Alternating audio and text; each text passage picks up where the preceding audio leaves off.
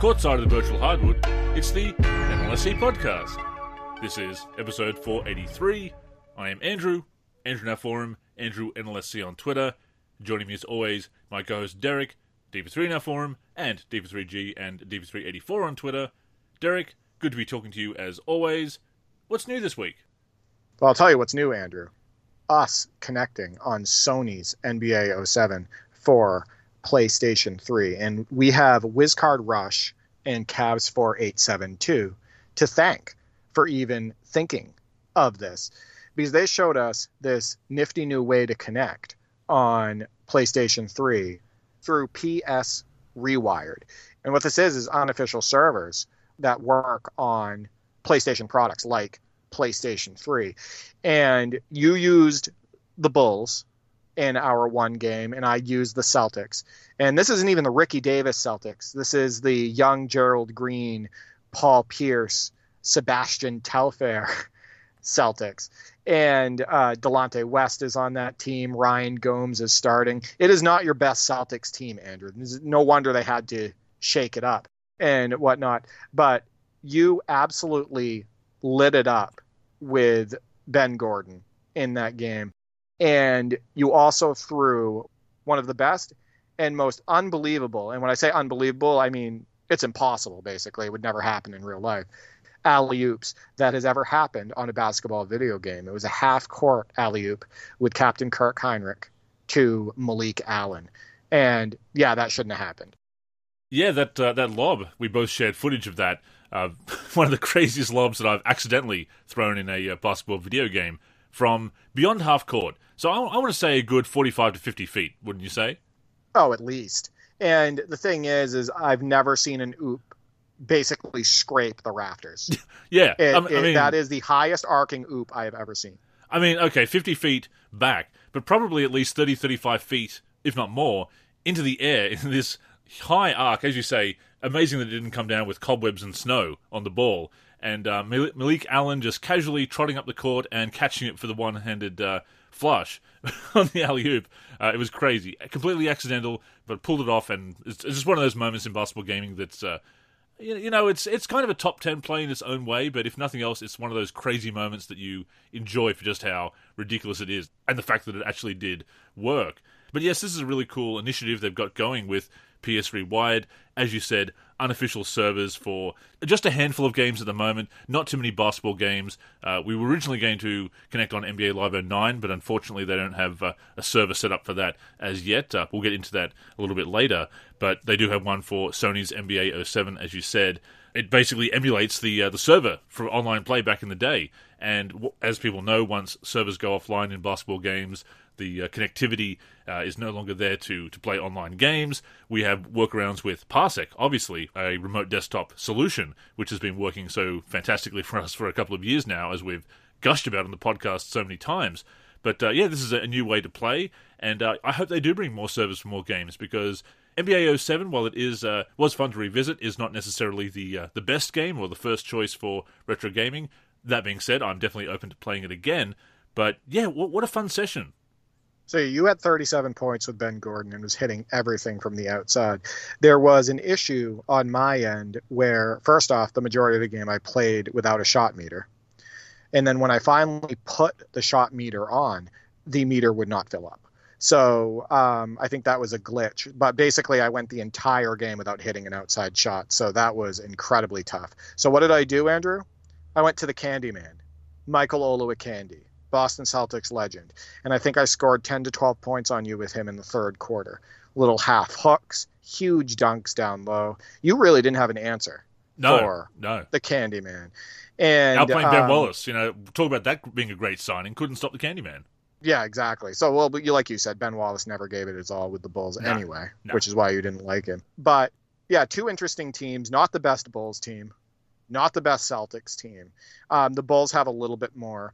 I played Gerald Green far more than Wally Szczerbiak in that game because Gerald Green was giving me slashing, right? He was able to throw it down, and I had a bunch of dunks with him. But Wally, because of the shooting woes and the shooting issues I was having at the game, I, I couldn't do anything with him at all. And I couldn't shoot from the outside with Pierce either.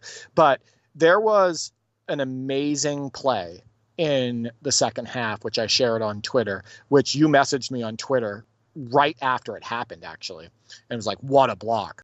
I blocked Tyrus Thomas right at the rim with Olowokandi and basically trapped the ball mid-air and basically pushed Thomas to the floor. And then we went out, out on the fast break and Delonte West hit a layup. NBA 07 is really rough right? It's very limited dribble move move wise. The animations are often janky. There's a lot of that momentum, uh, the momentum issues that kind of affect like NBA Live 14, 15, and 16. But at the same time, not a lot of the action feels canned, so that's a plus. And it does have some awesome animations in there, like that block. It's the proverbial when something looks good, it looks pretty good and, and that block was something that really did look good and looked organic. And I'm sure it felt very satisfying as well. I had a block with uh, Ben Gordon as well, but you were able to get the rebound with Paul Pierce straight away and go straight back up and throw it down. I thought that was a good play as well.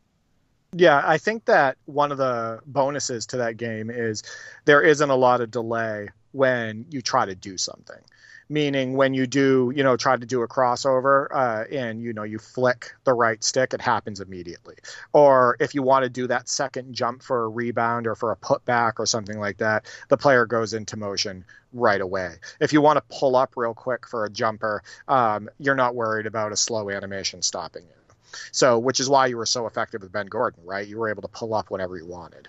So, um, I also kind of like the shot contest system in that game. You can hit some contested shots and whatnot. Obviously, I couldn't in that game, but I played against the computer where the meter was working and it was on on my end, and I like that system. Uh, I think the graphics and the presentation are great. Like, I don't think that they're any worse than, say, you know, NBA Live 07. Obviously, it's, you know, overall behind NBA 2K7 by a lot from a gameplay perspective and options perspective, depth, etc. But NBA 07 is kind of a fun pick up and play. But as you noticed, it is a lot more fun head to head with another human because playing the computer in that game could sometimes put you to sleep.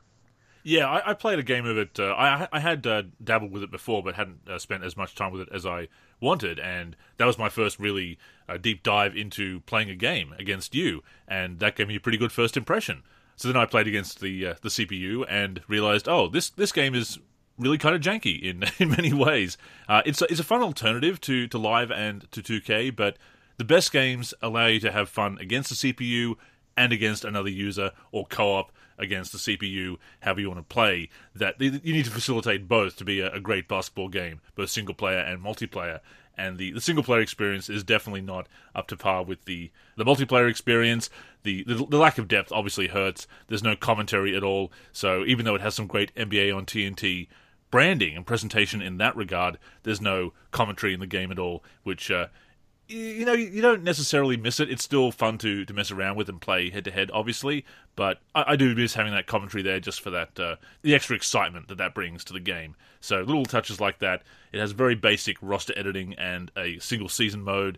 It has a pretty cool feature in the NBA replay option. Actually, kind of a forerunner to what NBA Live was later doing with uh, NBA Rewind and the dynamic season mode in NBA Live 10, where you can replay these moments and these scenarios based on the 2006 season. And there were also, when the game was uh, being actively supported, there was also new scenarios coming in each and every week that you could play through there. And there are online leaderboards and so forth, or there were back in the day. So they were doing some really cool things in that regard. And it doesn't have the life, the career mode from the uh, the PS2 version of the game, but it does have that uh, online component and that uh, that live service content, I guess. Early example of live service content. So they were doing some very creative things. The gameplay is is rough in parts, but it is fun head to head.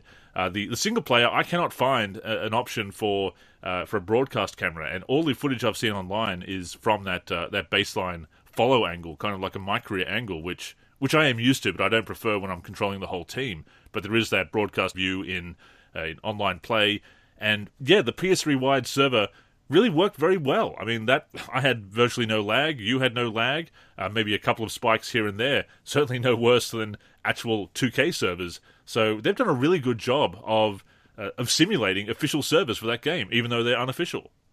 Yeah, uh, I think NBA 07 you can do the broadcast view in one player, and we're gonna have to look into that because I showed highlights of me playing one player versus the computer and using Joe Johnson and slashing and throwing it down and whatnot, including one that made the top ten, and it's in the broadcast view, and I'm playing by myself. Hmm. So I I don't know if it's not in the menus, and maybe you have to hit like a certain button on the controller because that's also the way it is with Madden. So like if you play Madden 23 or whatnot, and you you have to hit like down on the D-pad in order to change the camera view, and then you can change like the height of it or something like that by pushing up on the D-pad. So like Yeah, maybe that's the way I did it. like I can't yeah. I can't remember. But either way, the gameplay on NBA 07 is hurt a little bit by having no commentary and by the silly idea to have a transition screen after every basket. Where NBA in the zone bas- style. yeah, exactly. And, and so basically, every time the ball goes in through the hoop, the screen goes black for a second, and the players reposition on the floor. And it's I don't understand that. I don't understand why they implemented that. Um, but yeah, that's not a good touch. So that kind of hurts the gameplay a bit. One thing I will say that I do like is the loud dunks. There was a dunk that you put down with Ben Wallace in the second half of our game, and it was a two-handed monster flush, and the rim bent, and it was this incredibly loud rim sound, um, bending rim sound, and it sounded and looked awesome. That game really can surprise you sometimes with stuff like that. And also interesting, the tip-off mechanics. And, and tip-off mechanics are one of those things that we don't really talk about that much in basketball games because they- they're not really that innovative with them. I suppose they pretty much go with the same approach, which is win the the button press and the, the timing of the button press, and go into that canned "I'm winning the tip" animation. But there's a little bit of live ball physics, kind of, in the tip-off, where if you don't time it properly, you'll both go up and you'll just swat at it and completely miss.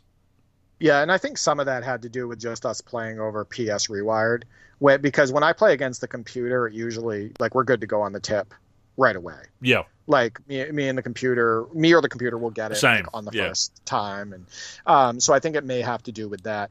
But you know, I'm just so happy with all the different ways that we can get games on our computers, and then also all the ways that we can connect on games in general. This PS Rewired setup is just another avenue where I can connect with you and the rest of the community, and we can play classic basketball video games. And I really am hoping that, and I'm going to reach out actually to the people who work on PS Rewired. You know, I really am hoping they get more basketball games on for that setup because how cool would it be for us to connect on NBA Live 09 because it doesn't work on the emulator on the RPCS3 PlayStation 3 emulator. So that's a game where we could play, you know, with virtually no lag against each other and you know post those clips for the community and create memories you know on the virtual hardwood. And i think it would be great to have you know the other games on there like that like nba live 07 you know nba live 10 and whatnot. And so we have now that route with playstation 3 games with more to come.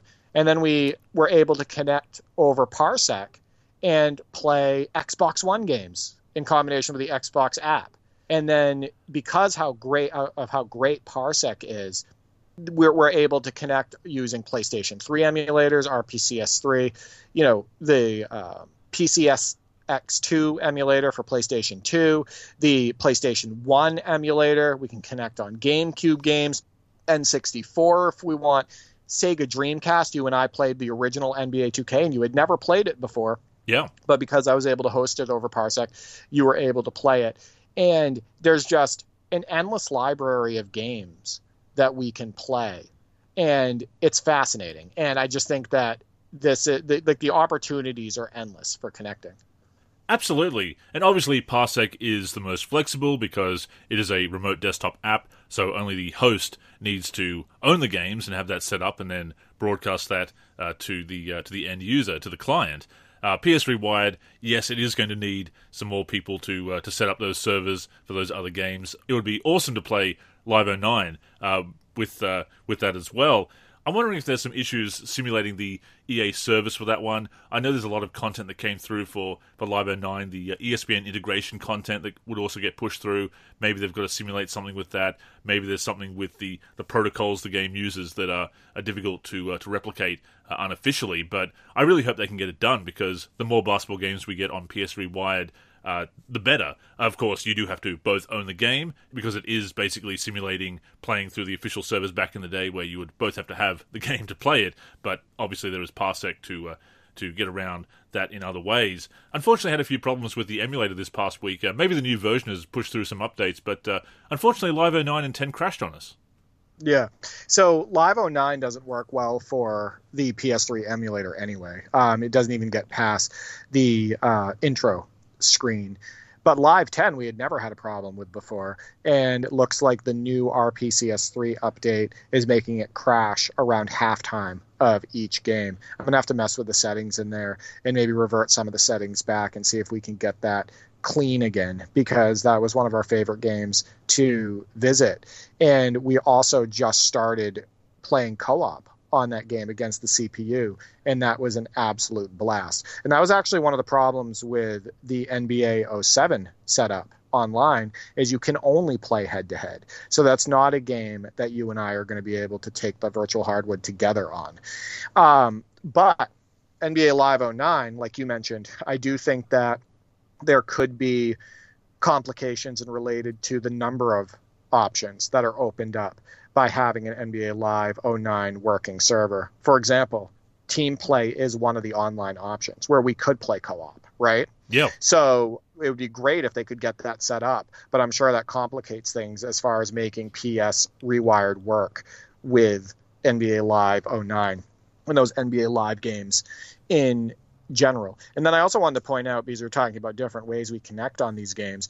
It's not just the emulators, and it's not just like DOS games like Slam and Jam 96, which we can connect on. Um, we've connected on NBA Live uh, 95 and whatnot, but it's also Steam games too, right? And I think that's really cool too because we could connect on NBA playgrounds, um, NBA 2K10, NBA 2K11, 12, 13, and up, etc. You know, we, you and I connected and played Dunk Lords once before, and you know, we had Andy, the creator of the game, on the NLSC podcast a while back. So it's just the the opportunities are endless there. But I love the idea of making it so we can use our physical copies to connect, right? And like you said, on PS Rewired, we both have to have the game in order to make that work. And it adds something special to that connection, in my opinion. Wouldn't you agree?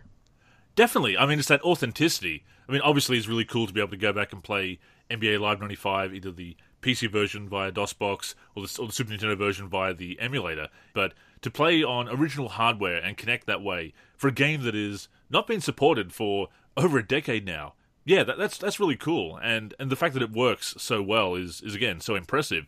Very easy to set up. Uh, PS Rewired, just changing a couple of DNS settings in the uh, the internet settings in your PS3, and and we were right to go. Yeah, and Andrew will tell you too.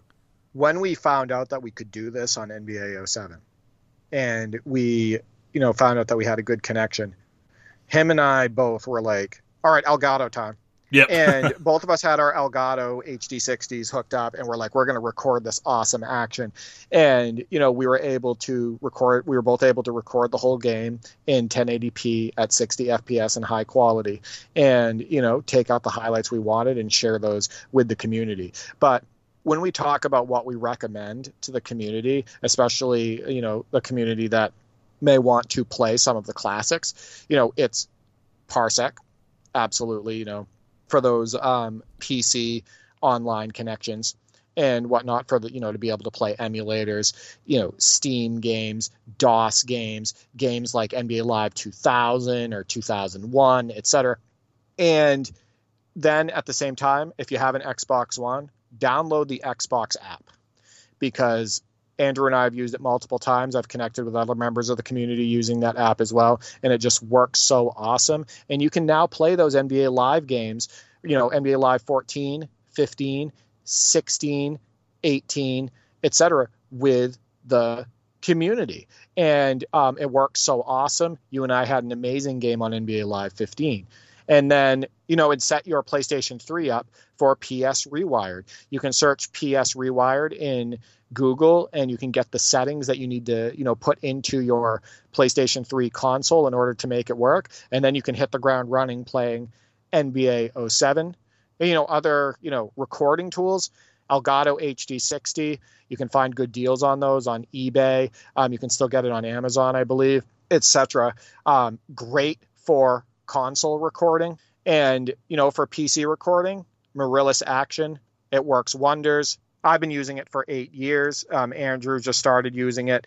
Um, you know over the last year and he absolutely loves it i know that the live king i got him on it and he says it works awesome and he's been using that to record like nba 2k23 and whatnot. And for editing, we both use Movavi Video Suite. And uh, I know that it can be a little bit expensive, but it is cheaper than a lot of the other editing programs out there. But in Movavi Video Suite, it's around $100 for a lifetime license, and it's just so easy to use. And we've been making all of our videos with that. But you know all the different ways we can connect all the different ways that we can record and all the different ways that we can share it just makes basketball gaming that much better it really does and you brought up a great point with the official servers as well because obviously we have made use of those when we connected to play NBA 2K Playgrounds 2 that was probably the best way to do it because you were able to use the players that you'd unlocked. You've unlocked more players than I had. If I was hosting on Parsec you would have been restricted to the players that I'd unlocked. Of course, if you were hosting, then I would have been able to use all the ones that you've unlocked. But because we were connecting through the official servers, we were able to, both able to use the players that we'd unlocked. You weren't restricted in any way. It worked really well, which is what you want. You want you want the official servers to have that uh, robust online experience, and this is why fix your servers, Ronnie 2K, has become such a meme. Some of the problems with the NBA 2K servers over the years, despite being a multi-billion dollar company, just putting it out there, before we go on, a reminder that the NLSC podcast comes out every week on the NLSC, nba-live.com, as well as our YouTube channel. We're also on Spotify, Apple Podcasts, and other podcast apps. If you're listening on any of those apps, we'd greatly appreciate a review. To keep up with the show and everything we're doing with basketball gaming in general, connect with us on social media. On Twitter and Facebook, we are the NLSC. We also have an Instagram, NLSC Basketball, and on YouTube, we're youtube.com slash NBA Live Series Center. Once again, visit us at nba-live.com, where in addition to the podcast, you'll also find all of our original content, as well as our forum and modding community.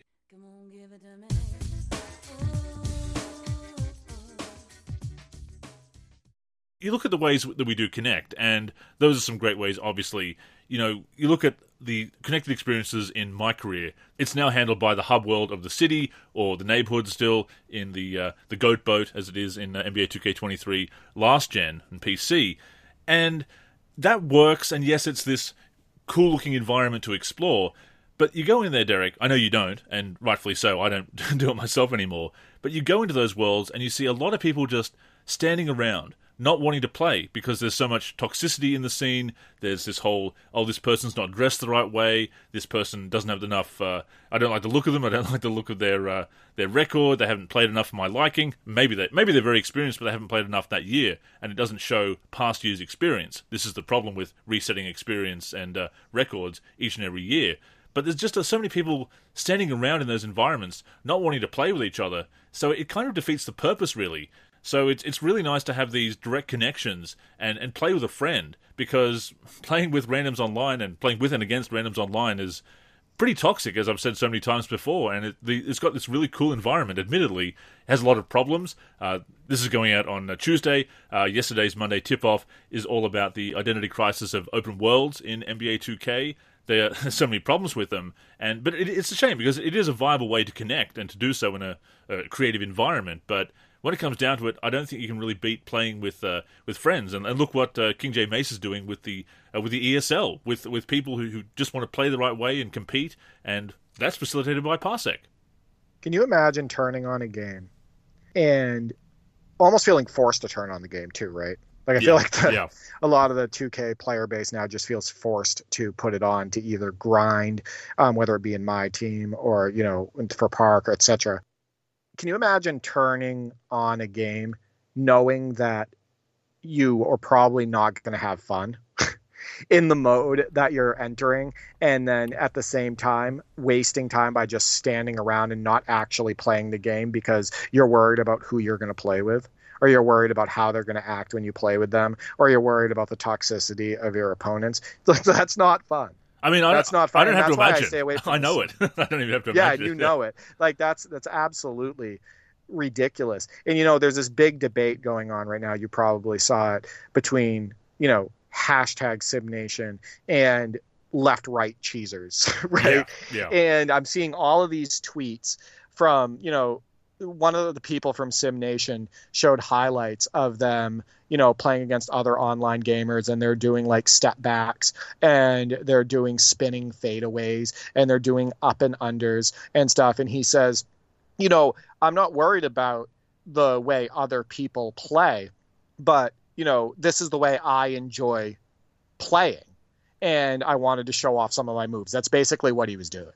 And then all of a sudden a bunch of people are quote tweeting him and saying um, th- yeah this would never work in the online scene. Um, there's a left right left right cheesing or left right in general actually takes more skill. And in the comp scene in the comp scene in the competitive scene you got it, it's actually harder to you know to win and you have to do like the left right cheese and be good at it and it takes more skill to do that in order to win.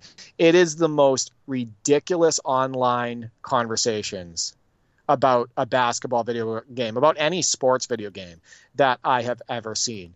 First off if the competitive scene from all these tweets i'm seeing if the competitive scene is really turned into who can left right cheese the best then the game is has fallen apart yeah, that's not online. basketball. That's like not the basketball. gameplay. That's not basketball. It's absolutely ridiculous. Because the way the other guy is playing, you know, actually trying to create separation, um, doing spin moves, using variety in his attack, all of that stuff. That's really the way, uh, you know, you should be able to play in a competitive scene, right? That should separate yourself from uh, a lot of the pack and make you, you know, better in that game. But apparently, going by all of the quote tweets and what everything that I'm seeing and hearing in relation to how the online gameplay scene works, the quote unquote comp scene. Um, the left right cheese is king. And apparently there's levels to left right cheese. Like I'm better at left right cheesing than you. And it's like, is this really what basketball video gaming has turned into? I am so glad that I've that I stay away from the BS online scene. I just it it it looks ridiculous to me. I have absolutely no desire to get back into it, which is a shame because it was fun to play with the guys. And for the first month or so of playing, we we, we tried we tried getting back into it in 2K23, and for the first month or so, it was pretty good. Then everybody worked out the meta, everybody worked out which animations to cheese, and I just don't see that as skillful because you're just repeating these uh, repetitive inputs that you know are going to trigger these canned scenarios. That's not really skill. It's not like a, a Rocket League where you are. Andrew, Andrew, Andrew, it looks ridiculous. I've watched so Oh, does, NBA yeah. TV is on all the time, and you know at my house, and the 2K League is constantly on. Like they like there are long sessions on NBA TV uh, you know, displaying the 2K League, whether they're doing tournaments or it's during the season or something like that, whatever it is. And I watch and I'm like, this action looks absolutely ridiculous. It doesn't even look anything like real basketball. No. And do you have any idea how many times, even in the 2K League, where I see somebody get the defender on the first move and all they have to do is drive to the hoop and score, and instead they do like four or five more side to sides? It's like, what is this? Like, that's first off, that's not smart basketball. That is absolutely ridiculous. Second off, like, how do you have fun playing this way? Like, it doesn't resemble the real sport like I'm not and I'm not trying to knock on anybody that plays in the 2K league. Like I'm sure they're having fun and they're really happy to be a part of it and everything. But from like a basketball standpoint, I, I have to be honest with you. I just think the action looks ridiculous. It does. It, it's not basketball once again, and it, it, it's like you've said before. It's it's like playing a fighting game. You're, you're basically reducing basketball gaming to every other competitive game out there. Uh, the the metagaming of the boosts and the build and the which animations and how to trigger those animations and, and trigger canned moments on cue. It's not like a Rocket League where you, where you are in complete control of your rocket car, which is essentially the player character in that scenario that you have complete control over the movement and the way you're twisting and flying through the air and, and hitting the ball and making use of all those physics of the, the ball and the cars. You don't have that in NBA 2K because there are so many canned moments and canned animations. So it really isn't as skillful, and they talk about the skill gaps and everything else. It really isn't as skillful as, as trying to play real basketball for a start in the uh, in a sim game. It's not even as skillful as other online games, and, they're trying to bring that scene. Not not to mention all the uh, MMORPG elements that they're putting into my career and the quests and everything. So it's really gone off the rails. So I'm grateful that we have these other ways to connect on, uh, frankly, better, more enjoyable basketball games. And there are a lot of them. Yeah. From the past, I got to be completely honest. Um, the other point I wanted to make with connecting, because we've had a lot of questions on this, is you know what controls work when you're playing over parsec to use emulators and, and steam games and you know what controls work when you know you're using parsec in combination with the xbox app and, and, you know in order to play xbox one. And as andrew and i have discovered and i've actually connected now with over 70 people on parsec which is a lot.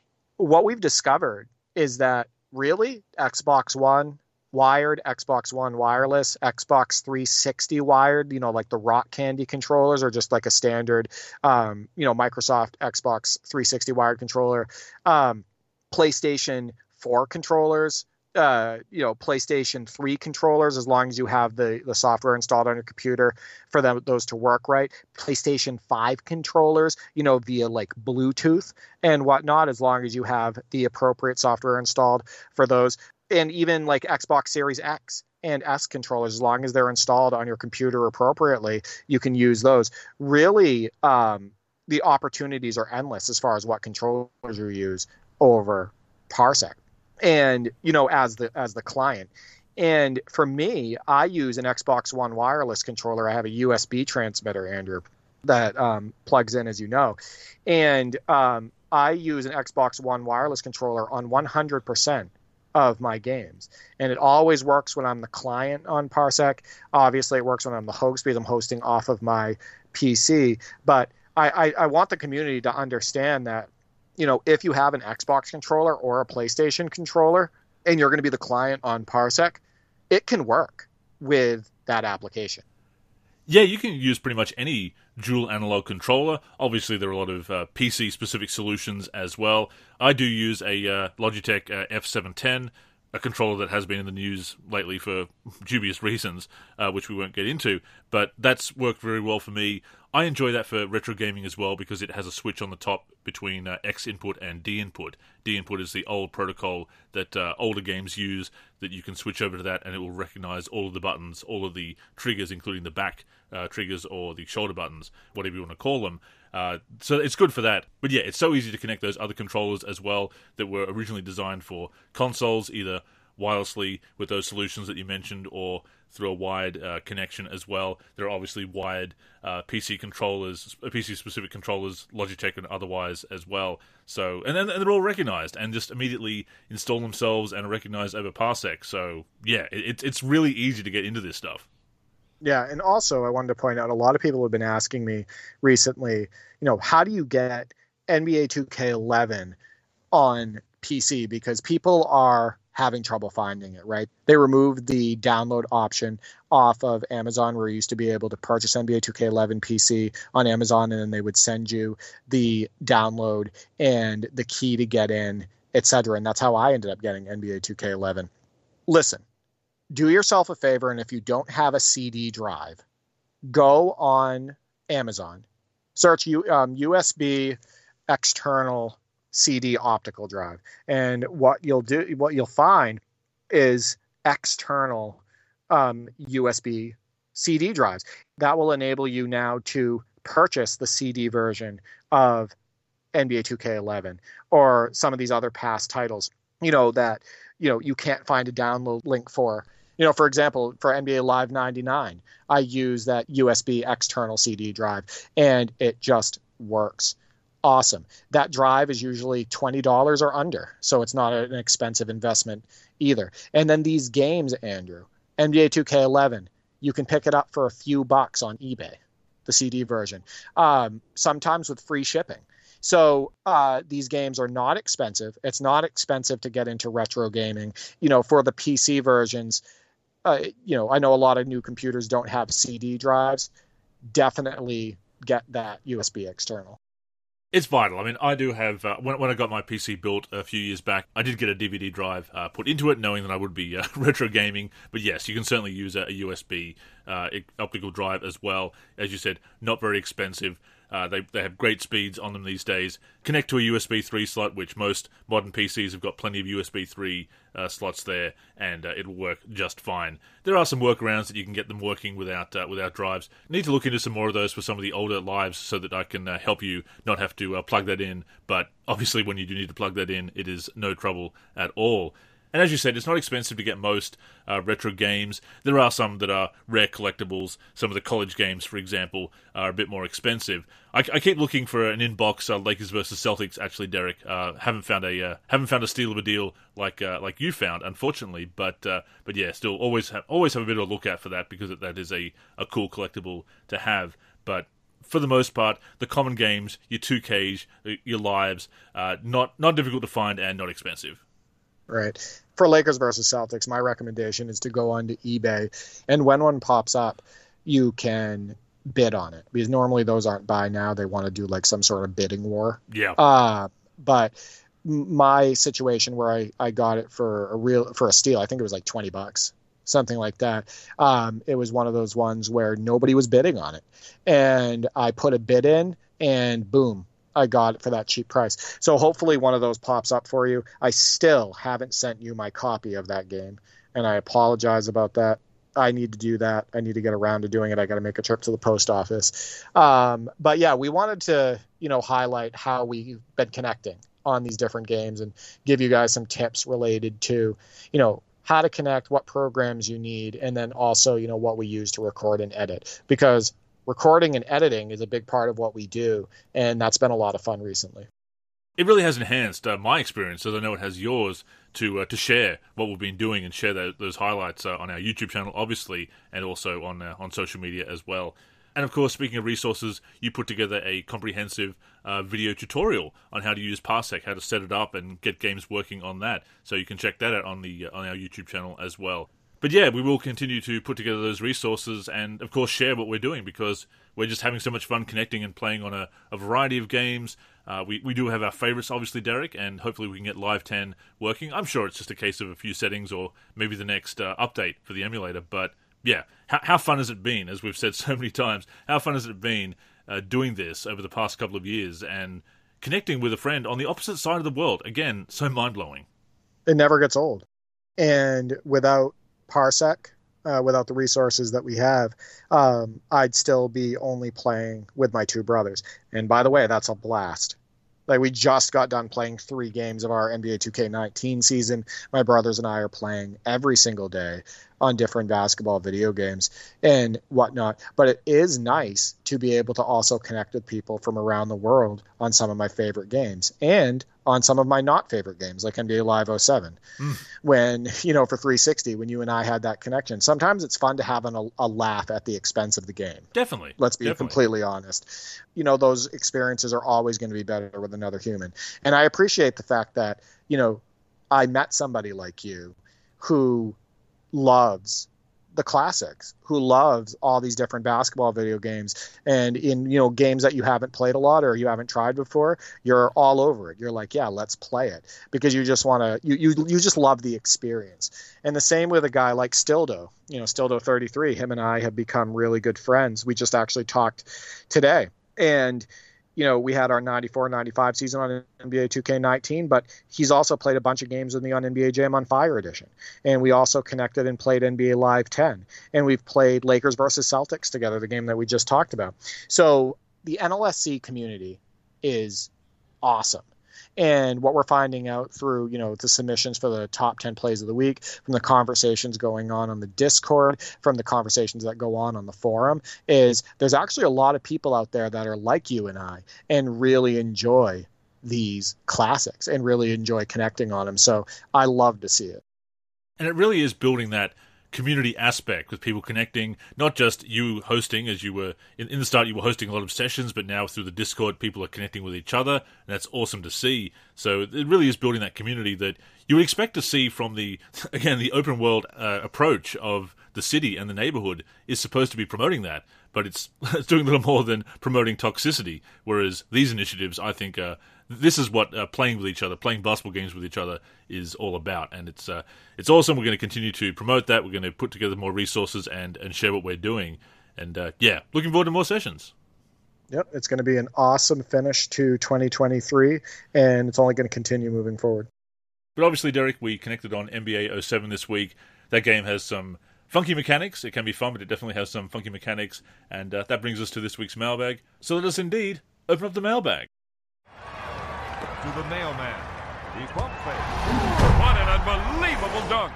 So I asked the community, what are some of the worst mechanics that you have seen in basketball video game history?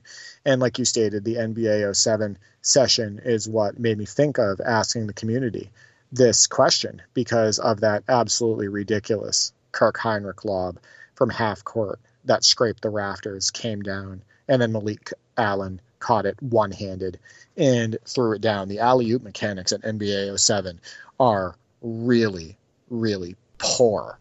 And so we've already discussed this topic on a prior show. And so why don't we get to the community responses? Well, first up, we have Day Day says uh, lobs in 2K23. Nobody trying to time that BS, lol. And I know you've warmed up to it because of the multiplayer aspect that it gives the receiver something to do, but I do think that is still a very problematic mechanic. I'm not a fan of it myself. Yeah, I've, I've seen a lot of people this year still have issues with it, and they think that it's silly and like an implementation that shouldn't have happened. And I, it sounds like he's one of those people. Um, I uploaded footage recently of me playing NBA 2K23 PC on you know my team, and you can see a bunch of lobs, contact lobs and otherwise, in that video and i have no issues at all timing it myself. I think they made it a lot easier to time on next gen and on last gen um, in 2k23 in comparison to 2k22 um, my brother and i have grown to actually like the mechanic overall. It makes us feel more involved in the play. However I definitely don't think that it was a necessary implementation. I don't think it really truly improves the idea of skill gap and I I definitely don't think it always works right. It definitely does feel a bit easier in 2K23. That being said, I definitely prefer the alley oops in 2K14, especially when you can pull off things like you did in the top 10 this past week. Oh yeah, that so when that alley oop happened in the game, both in, in NBA 2K14 for Xbox One, both my brother and I at the same time said, "Holy, you know!" And it's Magic Johnson throwing the oop right off of the inbounds pass to Jordan, who does a ridiculous back slam where his head is at the rim and his tongue is out and he throws it down really hard. The alley oops in NBA 2K14 are some of the best in basketball video game history, with NBA Live 06 being right up there as well. I think you would agree. NBA Live 06 for PC mm. and PS2 and whatnot, those alley oops work incredibly well. Even on the 360 zone as well. I'd say. Yeah, even on 360, we were doing that as well. The detection zone makes sense. You can throw it to players on the move, and they go up as they should, and whatnot. And there's definitely a lot of good, fun variety in the way that they finish. But yeah, NBA 07, not great, and then NBA 2K22 and NBA 2K23 once they've, you know, once they implemented the alley oop dunk meter. Um, yeah, that hasn't been a big hit with the uh, with the consumer base. You also showed me an incredible 360 alley oop in 2K14 PC. Yeah, so I've played NBA 2K14 for the PC for thousands upon thousands of hours. I've finished multiple seasons, 12 minute quarters, 82 game seasons, etc. That is a alley oop animation that I had never seen before on this game. And it may be in the upcoming top 10. There's a lot of highlights that I have backlogged, so I'm not sure yet. But it's actually, um, I'm using the 86 87 Blazers, which were modded in to the game. And I throw an alley oop from Kiki Vandeweghe to Clyde Drexler. And he catches the ball and like does almost like a 180 and then switches hands in the air and does this reach to the hoop and throws it down. And it looks absolutely awesome. And i put some audio to it and it's actually hubie hubie brown on the call. And it's just really cool to play a game for thousands upon thousands of hours and still see new animations. It really is fun when that uh, when you when that surprises you like that, and that was a, an incredible play. Looking forward to seeing that in the top ten uh, just a bit of a teaser there. Next up, we have Vin Riccitelli says jump shots in NBA Live 06. And of course, jump shots back then didn't have any, uh, in live anyway, didn't have uh, shot meters, didn't have the timing, didn't have green releases. Uh, I, have never really had too much of a problem with jump shots in Live 06, but I can also see the uh, the possible complaint there because you do have that imprecise, perfect release point, no visual cues, etc., no meters, which a lot of people do like, and I've played with them as well. So yeah, I, I can see where he's coming from. I like the shooting in NBA Live 06, um, but yeah, I can see where he's coming from as well. But I really enjoy the shooting overall in Live 06. I actually enjoy it better than I do in NBA 2K23. Why? Because there's normal timing in it and you feel like you can shoot it at the top of your jump and it you know it just feels better. In nba 2k23 they only they release the game with only late or early timing. I don't think the shooting ever feels right on that game. So yeah i actually prefer the shooting in live 06 over nba 2k23 shooting in live 07 for 360 was notably bad. I will definitely say that. That it's there's. I don't even want to talk about that. You yeah. can see it from when you first enter the hangar when you're using TMAC, and the shots look like they're in 10 FPS. I swear, those animations look so weird and awkward, and the shooting never really feels great because of the weird animations. It's it's just an what a weird game. And yeah. Live 07 for the 360 is probably their worst game ever. There, there is such a small window to actually get a, a, proper looking animation that has a, a good chance of success. Yeah, uh, a lot of problems across the board, as we've talked about before. So next up we have Roger Ward, one of the Live 01 legends of course, says, Based on what I've played lately, the CPU destroys you on the offensive boards in 2K14, despite all attempts at box outs. In 2K19, 80 to 90% of steal attempts end up being a foul. 14 is much better in that aspect. Live 04's hop step mechanic is a cheat code and almost unstoppable. And yeah, the, the hop step in uh, Live 2004, they forgot to add a slider for effectiveness. They did bring that in in 2005, so it, you could definitely abuse that in Live 2004. The, the press steal to foul is a, a problem that's plagued a, a, number of games, and, and yeah, the, the, CPU just cheesing on, on, the offensive glass is uh, is also a, a, recurring issue in a few games that uh, that uh, I, I, can I can relate to that annoyance, Derek. So first, I want to talk about NBA Live 2004's hop step. When in doubt, hop step. If you're at the three point line and you can't get by your guy, but you want to shoot a mid range shot, hop step. And you will push by your guy and you'll get a mid range shot. Even better, if you never want to get blocked, do the hop step and then go into a fadeaway. And if you're using a good shooter, he'll hit it the good majority of the time. If you're in the mid range when you catch the ball and you can't get by your guy, um, or you just want to get to the hoop automatically, use the hop step. So that is one of the things about NBA Live 2004. I agree. That's definitely incredibly overpowering. Um, it feels like you almost have to use the hop step on every possession in order to get close to the hoop, um, especially when you're playing on the higher difficulties. I also want to touch on NBA 2K14's rebounding. My brother and I agree. We've been playing it a ton lately. You know that. NBA 2K14 for the PC. It's a little bit better for PC, PS3, and Xbox 360.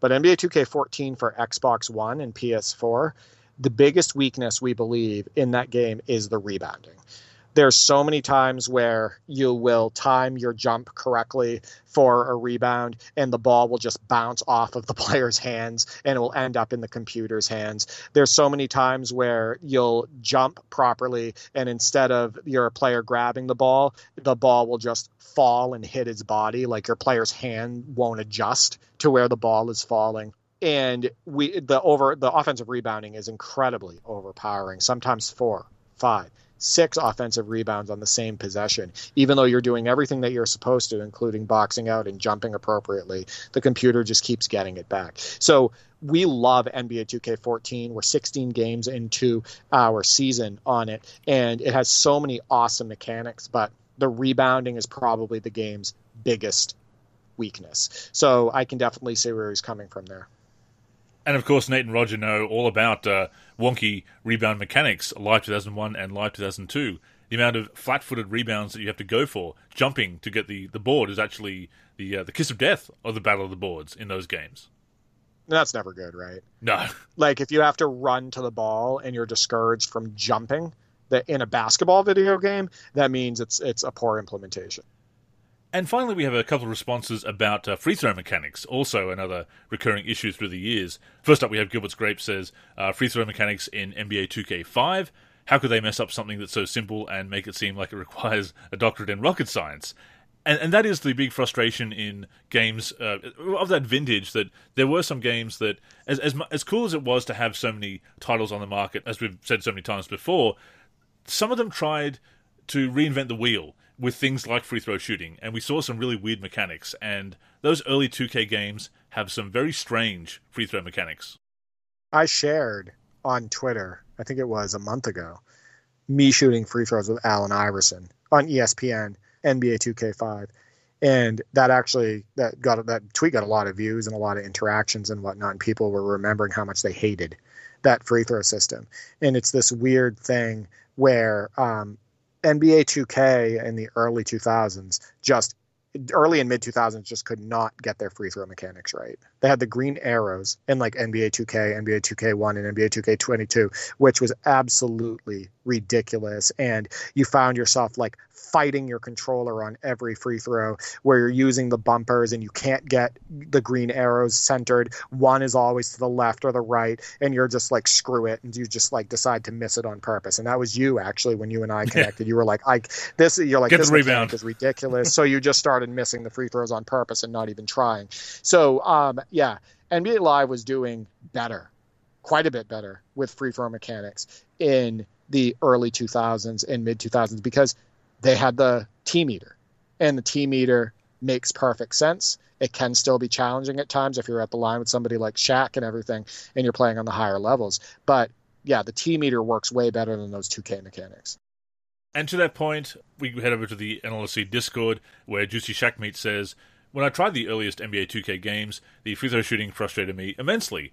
For the original 2K until 2K3, we had to aim the wobbly left and right green arrows to the ring before pressing the shoot button, as you mentioned, and then says it got worse somehow for 2K4 and 2K5 by catching a moving ball before pressing shoot. And there were other people in the Discord uh, agreeing with that, and I certainly do as well, uh, for, for the reasons we just outlined. I would still actually take those mechanics though from the early mid 2000s 2Ks over NBA Inside Drive. I was going to say, Um, yeah. 2003 with that ridiculous system of trying to stop the ball in two different spots really fast. It's like I said, my brother and I have played what 40 games on our legend season on Inside Drive 2003 and I think we're shooting like 40% from the free throw line. And we just haven't been able to adjust to that mechanic. So uh, I would somehow still take those early mid 2000s 2K free throw mechanics over Inside Drive. again, as cool as it was to have all these games on the market, and we, we definitely do miss that, some of them were just, again, trying to reinvent the wheel and change these very basic mechanics and, and try to be innovative where, I mean, normally you, you wouldn't uh, discourage innovation, but no, what Live has already established a, a great uh, method, and even games that had a very simple method like the like a, a phantom a rim that went back and forth or up and down across the backboard, and you just had to stop it in the right place. Even that was better than some of the uh, complex and contrived solutions they had. But yeah, I'm, I'm glad that both Live and 2K ended up going with the uh, with with the timing. I think that works. Uh, in lieu of the T meter and some of those other earlier solutions, timing the release is uh, like a jump shot is is sufficient. No, absolutely. And thank you for the community again for participating in the mailbag. Next week, I will have a trivia for you related to ratings in one of the classic basketball video games. But yeah, thank you for always, you know, taking part in the mailbag, in the NLSC top 10, commenting on our various YouTube videos and our, you know, our social media po- posts, whether it be on Twitter, etc. So yeah, The community is awesome, Andrew. Absolutely. With that being said, that has brought us to the end of this week's show. As always, we thank you for tuning in and invite you to join us again next week, either on the NLSC, nba-live.com, our YouTube channel, or your podcast app of choice. In the meantime, please connect with us on social media. That's where you can get in touch with us, and of course, stay up to date with all of our content. So, Derek, go ahead and plug the handles. Yeah, you can reach me on Twitter at D for 3G and at D for 384. I'm also on YouTube, D for 3, and on the NLSC, D for 3. You can follow me on Twitter at Andrew NLSC and find me on the NLSC. I am Andrew, very creatively named, I know. The NLSC is on Twitter and Facebook at the NLSC. Our Instagram is NLSC Basketball. We're on YouTube at youtube.com slash NBA Live Series Center. And of course, keep it locked to the NLSC itself, NBA-Live.com, for everything we do for basketball video games. So, thank you once again for tuning in, and until next time, I'm Andrew. And I'm Derek. Go get buckets, everyone!